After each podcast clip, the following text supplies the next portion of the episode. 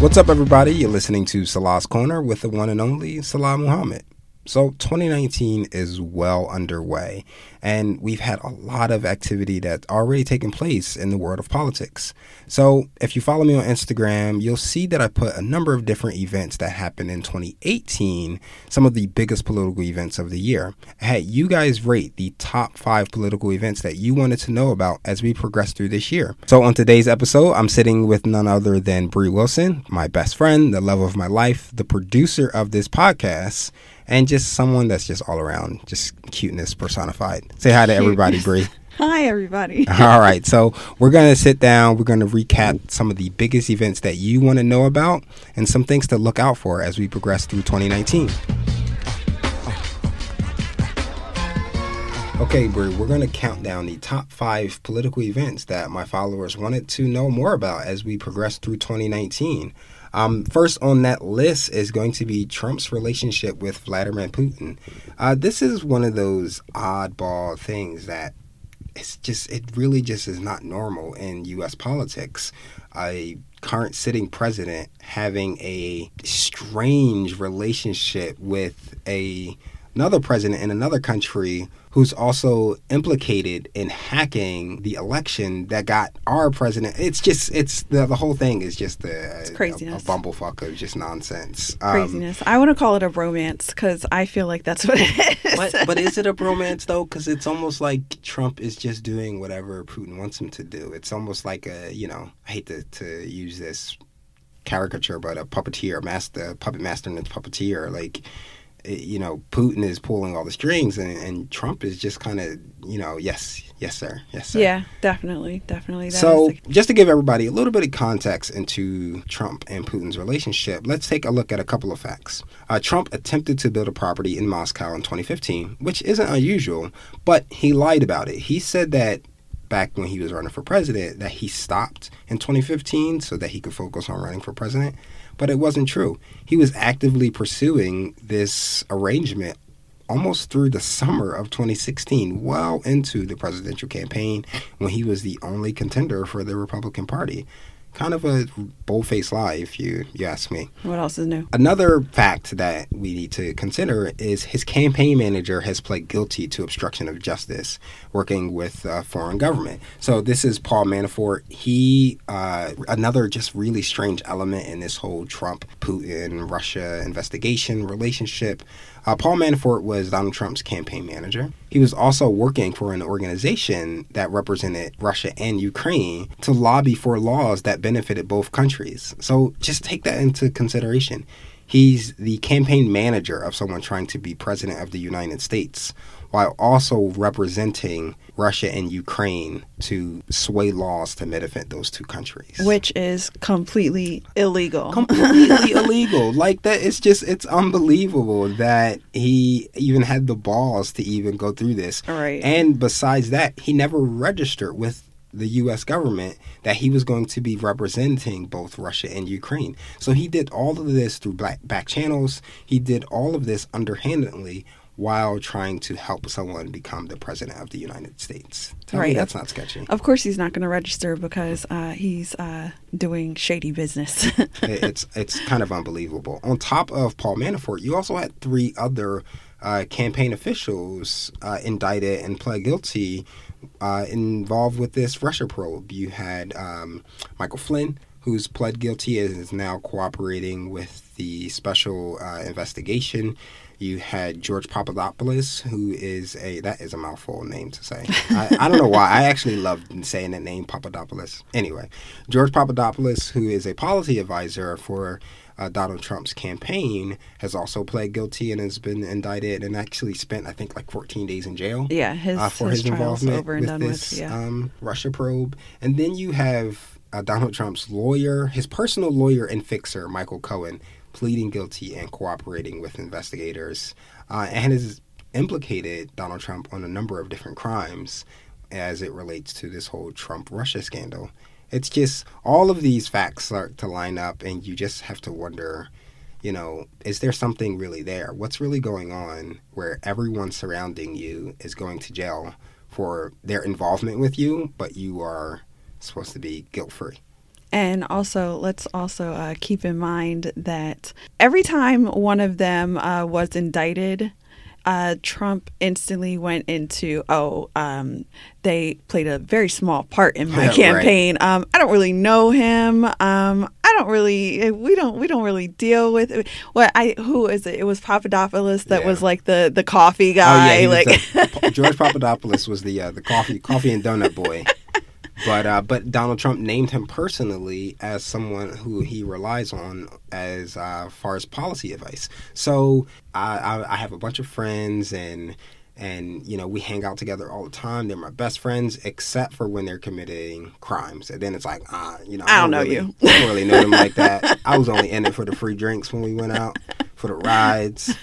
But it's just kind of absurd. On top of all of that, you know, you have the intelligence agencies, the NSA, the CIA, FBI, putting out a report saying that Russia hacked U.S. elections. They created bots to influence um, sway within public opinion, all to benefit Donald Trump so he could become president. And you have Donald Trump refusing to acknowledge these intelligence reports. Like, just take that into consideration into all of this.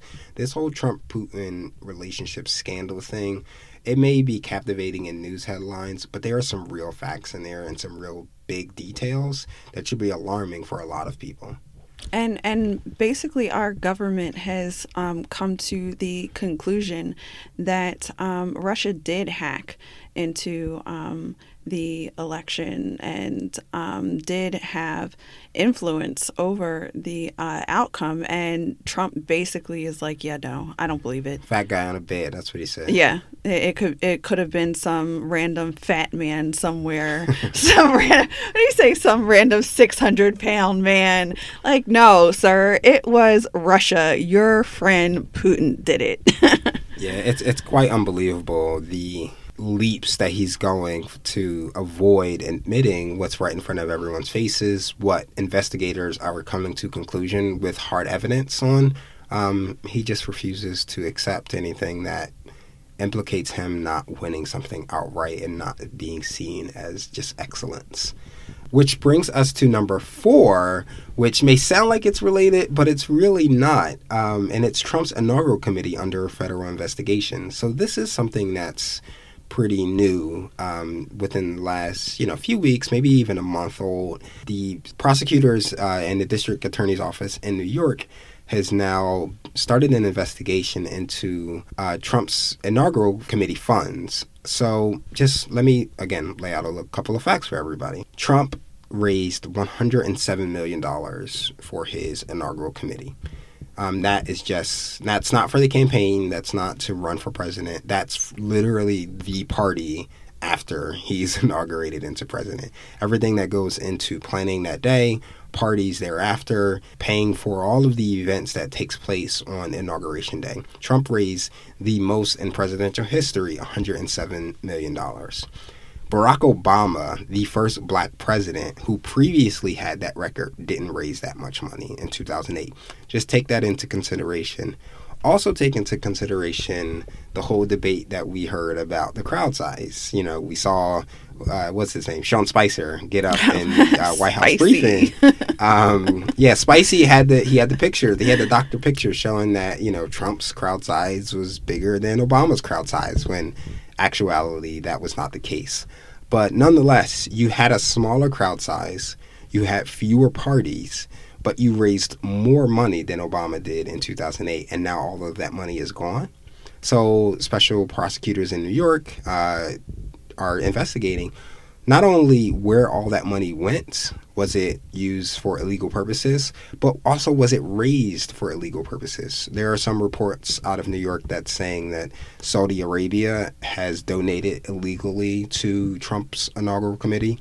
And for anyone who doesn't know, it is illegal for a foreign government, country, and organization to donate funds toward a presidential campaign or a presidential inaugural committee for obvious reasons. Like Right. you don't want uh, outside influence outside the country to influence a president. So obviously they can't take money Right. from a foreign government or anything like that. So later But- on down the line, they can be like, "Oh, hey, I gave you that hundred thousand dollars. Right. Remember?" But nonetheless, there are reports that saying that happened. Um, and the way that some people are saying that it might have been done is Saudi Arabia decides they are going to rent a block of rooms in one of Trump's hotels.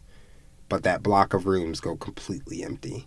And they that block of rooms is paid, you know, two, three, ten times the amount, the normal rate that anyone else would pay, and that money just goes right into Donald Trump's pocket. So again, shady business. essentially that's that's just money money laundering Like, Yeah, there's right. just no no way of, uh, about that that's just straight money laundering um, so that is another investigation that is you know breathing down the neck of donald trump and it's just you know you you start to have to wonder if all of these investigations that are breathing down his neck when all of this is going to catch up to him Right. I mean, uh, it, it's this this investigation in particular is uh, really interesting because um, since it's new, uh, we haven't heard a ton about it. But it's um, it's basically something else that's going on that Trump is denying, and um, again. Played no part in anything like that. But bottom line is, what happened to the money? Like, where's the money? Right. and he really can't uh, answer that question. Like you can't account for it, so it had to have gone somewhere. and it's just you know it, it just speaks to the character of, of someone when you have all of these types of investigations going on you know are you are you just that corrupt or Yes. is everyone around you that corrupt are you corrupting everyone that comes in your, within your administration Like, Yes, it- yes, and yes. it- it's, it's so shocking that everyone that goes that gets involved within this administration um, turns out to be crooks at, at the end of the day. We saw this in previous history. Richard Nixon was famously, you know, resigned from office, and he, I think there was like over 20 different officials within his administration that ended up going to jail for like Right. years at a time for his involvement, their involvement with Nixon. It's kind of crazy.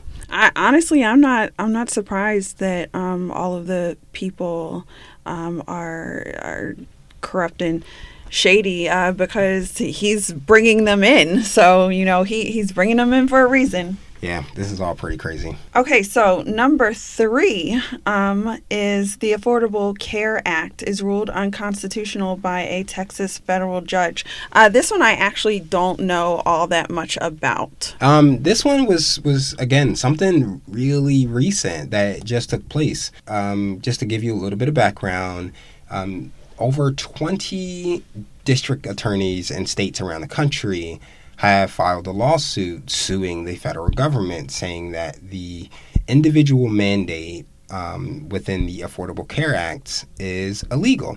So let's just stop for a second and just let's take into consideration how people think that the Affordable Care Act and Obamacare are completely separate things. Which has always blown my mind. It, it really does. Like when you, and th- this isn't like just my opinion. There are studies out there that show when you ask people, do they like the Affordable Care Act, and then you explain the details of the Affordable Care Act, they absolutely love it. They like elements of it. There are some elements they don't, but overwhelmingly they like the law. However, when you ask people about Obamacare and the, and tell them the details of it, they they don't like it. You know, they they um, instantly associate it with Obama, and they start to oh I don't know. It's and it's just like but it's it's the Affordable Care Act. It's the same thing. You just said you liked it.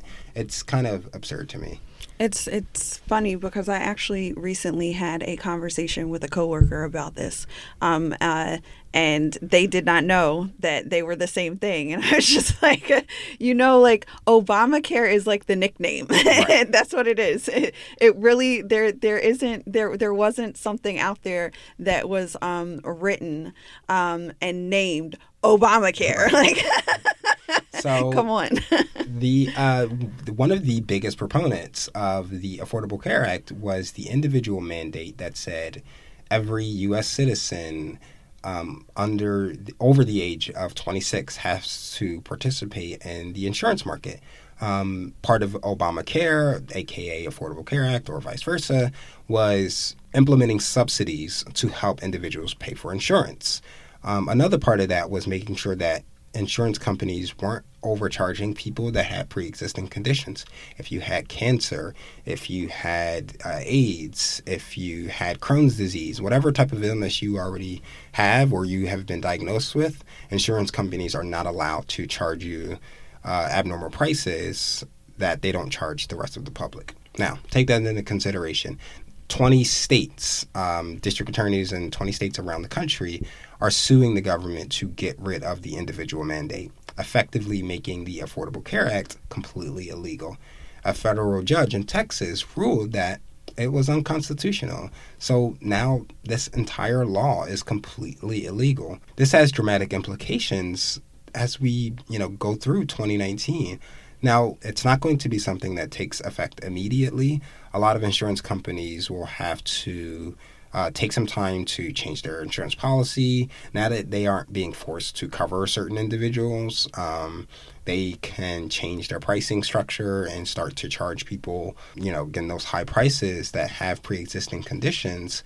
But as we start to progress and this law really starts to uh, take hold and insurance companies are let go from their from their burden, um, you'll see some of your insurance companies start to change their policies as we progress through the year and next year if this federal judge's ruling isn't overturned. Um, so, just to give you a couple of more facts, according to an analysis by the Urban Institute, eliminating the Affordable Care Act would increase national uninsured rate by 50%. Um, that's a huge deal for people that have pre existing conditions, which, by the way, many Republicans were running in elections saying that they wanted to protect people with pre-existing conditions. That was like their whole thing during the midterm elections. Right. I, I gotta say as somebody that has msnbc on on a daily basis and watches um, the news uh, as far as politics go um, watching people's campaigns and watching them say oh you know i'm all for it. Uh, you know um, I, I don't want to get rid of uh, this and that. And then as soon as they get elected, all of a sudden you're not for it anymore. Right. Now, now all of a sudden, you know, you um, you just backpedal completely, or you find out that all of these people that are saying that you know they're for the Affordable Care Act um, had voted against right, it in right. the past. Like it, it was just ridiculous. Yeah, there, there were so many uh, people that were running for a reelection um, and running for election saying that they were Uh, you know, all for protecting people with pre-existing conditions, yet they are on record for getting rid of the Affordable Care Act. Yet they were a part of these different lawsuits suing the government to get rid of the Affordable Care Act. You can't be for pre-existing conditions and also against it and voting against it at the same time. Like you have to choose. It's not a Republican mantra. It's not a democratic mantra. It's just human decency. Protect people that have severe illnesses so that people can have uh, healthy lives. It's it's just absurd. You know, fifty percent of people possibly losing health care with the repeal of the Affordable Care Act. That's like 17 million people, according to the Urban Institute. That's a lot of people. 17 million people losing healthcare insurance. That's that's insane. It's it's pretty scary. I definitely remember um, protesters um, uh, going to hearings and screaming out their stories and saying, you know, I have so and so illness.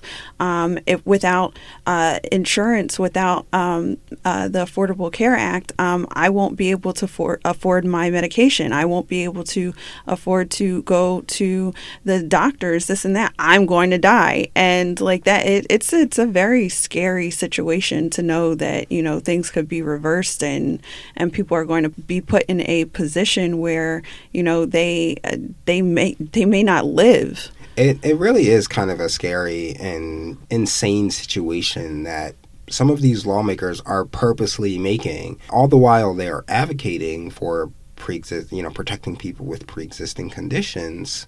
Meanwhile, within Congress, over 70 times they voted to get rid of the Affordable Care Act and like you can't really be for it if you're voting to get rid of it 70 times. Right. Like it's you just it's just not possible. Okay, so on to number two.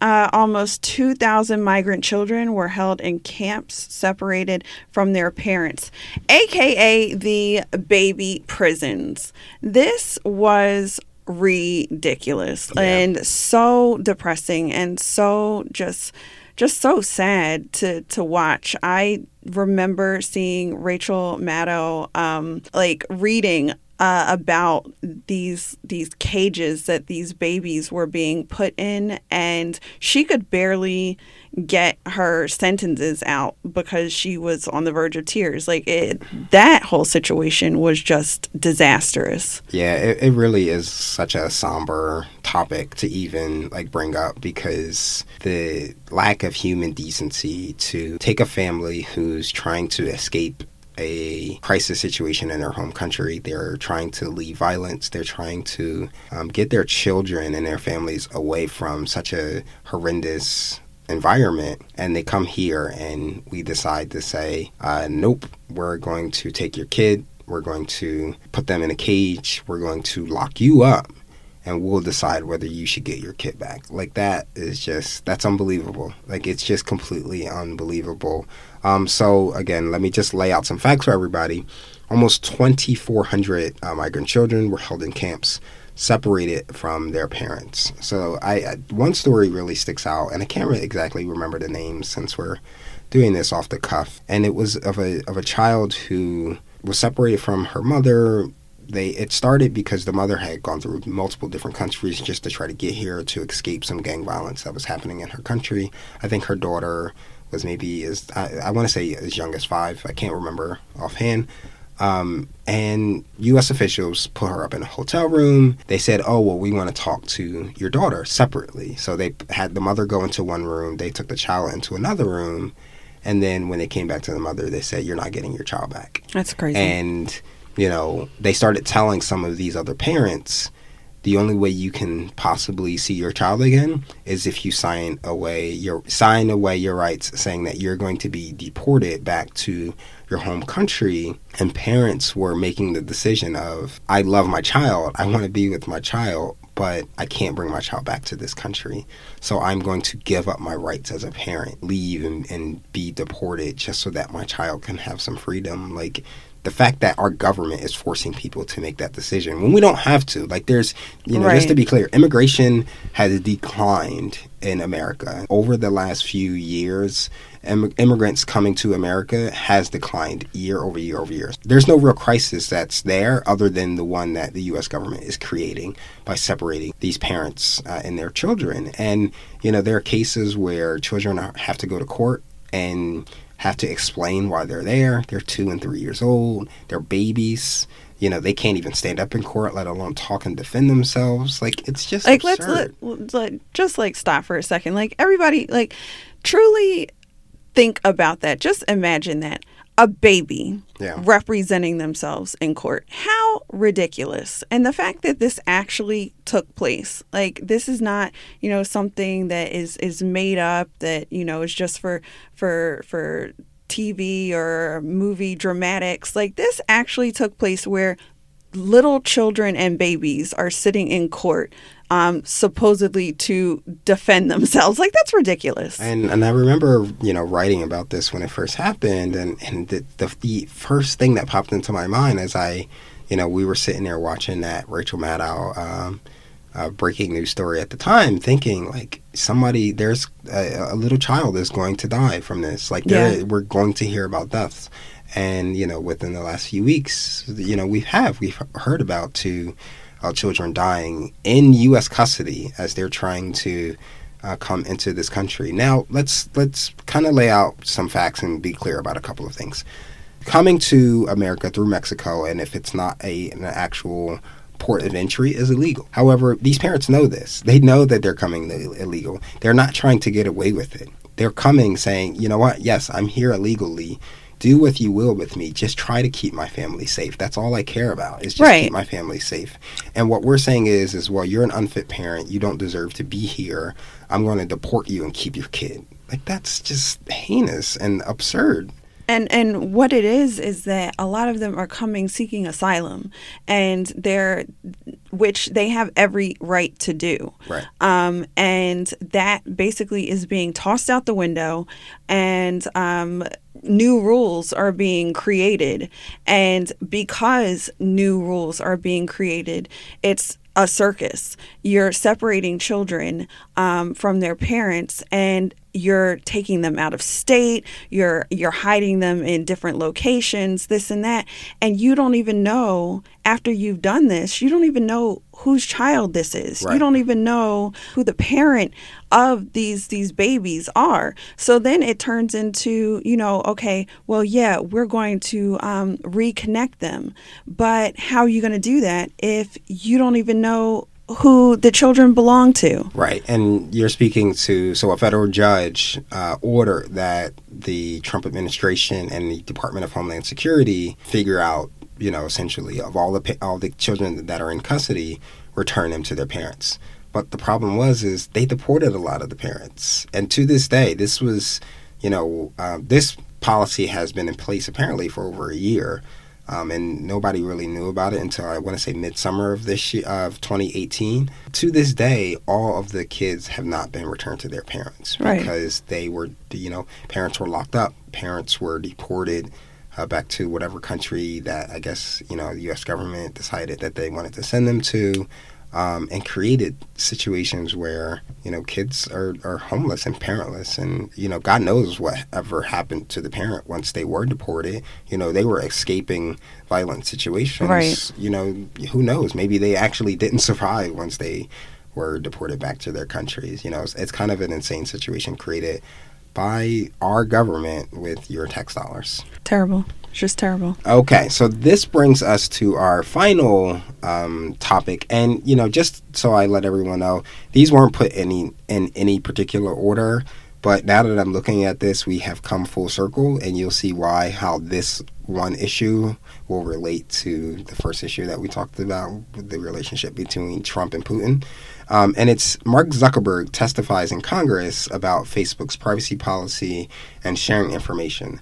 So, sometime earlier in 2018, Mark Zuckerberg testified to Congress about the, their privacy policy and how so many companies are have access to certain information through people's Facebook profiles and how much data Facebook was collecting within your profile. In the middle of Mark Zuckerberg testifying, a special report came out regarding this company called Cambridge Analytica. So let's tackle the first thing first. So Mark Zuckerberg testifies, and com- turns out that Facebook is collecting all kinds of crazy data on everybody. They're saving messages, they are saving pictures, they have access to things that you're doing on your phone that you're not even doing within the Facebook app. Like there's so much stuff that they have within each individual's data. It's it's crazy. So, um, you know what that instantly made me think of?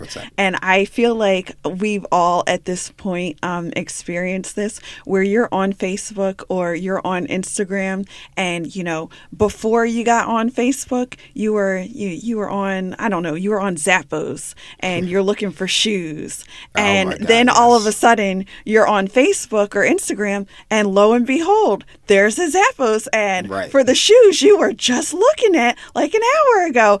It, it- I remember when that first started happening, being like, "Hold up, wait a second, wait a second. Uh, What are they in my head?" like, it's kind of crazy. You know, there's all these memes out there talking about how the FBI man is looking and like Yeah. watching. Nah, man, it's Facebook. Facebook is literally looking at everything you're doing, Right. everything you search, everything you look at. They and not only are they looking at it, they're taking that information and then trying to market different things to you without you even knowing about it subliminally. So that aside, you know, they have all this information they were collecting and they weren't telling everybody and you know, they had all this stuff out there regarding everybody's profiles and how to market different things to them, which is, you know, somewhat to buy, their political affiliations, all of this information. So back in, I think it was 2015, Facebook partnered with a company called Cambridge Analytica, which is a uh, a European-based company. I think they're based in Europe, uh, in London, I think, but they essentially are a Russian operation. And I'm not sure exactly what the relationship was or what business ties they ended up having, but somehow Cambridge Analytica got access to millions of users' profiles on Facebook. When they ended that relationship, they didn't tell Facebook, obviously, and they took that information and sold it to different uh, Republican uh, committees and different uh, Russian organizations, ultimately Vladimir Putin. They Russia then took that information and created Russian bots, which basically is a fake person. So during the 2016 election, yes, I know we are still talking about the 2016 election, partly because Donald Trump is still president, and partly because it truly was attack on the country. It was you know, the equivalent of launching a missile in the middle of the country. So this Russian company, Cambridge Analytica, uh, created all of these different Russian bots based on that information that they took from Facebook and was able to make fake profiles to pretend to be real people, to antagonize voters, to entrench them on their views. You know, and they didn't just do it with Republican voters, they did it with very liberal voters as well. The goal wasn't to just like push people to vote for Donald Trump. The goal was to antagonize American voters so much that they were entrenched in their views and create as much chaos as possible within the political system. Yeah, they definitely um, succeeded uh, in their goal because they created all kinds of uh, fake profiles and fake groups and uh, just created pure, pure chaos, basically. And they really did. And you have to wonder, like, what exactly Vladimir Putin and Russia was aiming to get from you know this operation, and from all you know accounts, they really just was hoping to cause as much chaos in our political system as possible. And it has worked because, like I said, it's 2019 and we're still talking about the election in 2016. We haven't been able to move forward as a country. People have very angry views and, and uh, antagonistic views and arguments with um, you know anyone that has an opposing opinion of themselves. It's created so much chaos and so much mistrust.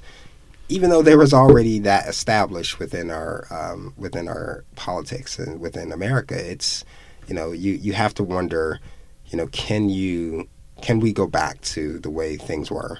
you know, even though it wasn't great, can we start to put some of these things back together that have broken so many norms within our political system and so much order within our government. And what is it going to look like as we progress through 2019 as we progress through some of these investigations with Donald Trump as the the details of his involvement with some of these Russian schemes to benefit his presidential campaign are are born to light and and his involvement with um, you know, all of these different crazy policies that he has going on. Like, what's what's going to happen as we progress through down these this path? Yeah, and I mean, can can we even go back to the way things were before? I I don't know. I mean, uh, the it's it's kind of crazy to think that something like hacking into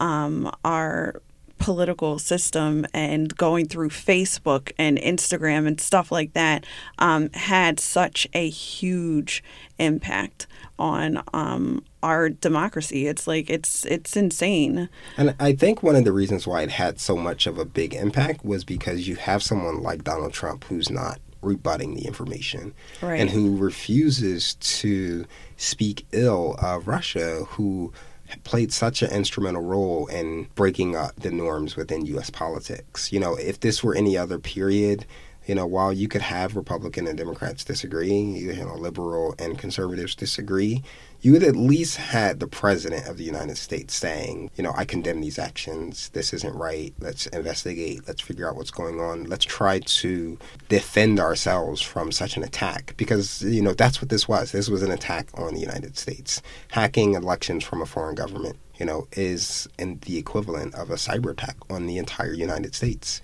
you know so because there was no dead bodies because you know there was no, no no property loss i mean just because you can't measure the type of loss that took place um, in the way we're used to when it comes to war doesn't mean it's not an act of war it kind of really was you know so not having a us president that is rebutting some of that information and and rebutting the the defenses that this country, you know, Russia is putting forth, plays such a huge role into us being able to overcome some of these obstacles.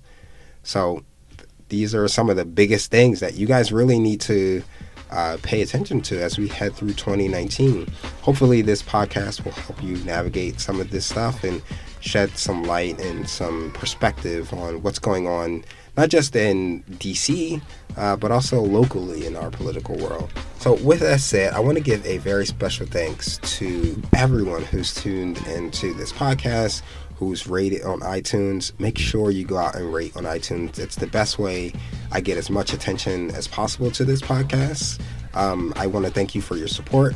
I want to thank Bree. I really couldn't do this podcast without her, guys. Like she helps me flesh out a lot of different ideas when I'm up at two in the morning and talking to myself and reading to myself and, and writing and coming up with all of these different ideas and, and interviews that I want to do. She helps uh, bore a lot of this out for me. So I want to give a very special thanks to Bree. I really couldn't do this without her. Yeah, you're very, very welcome.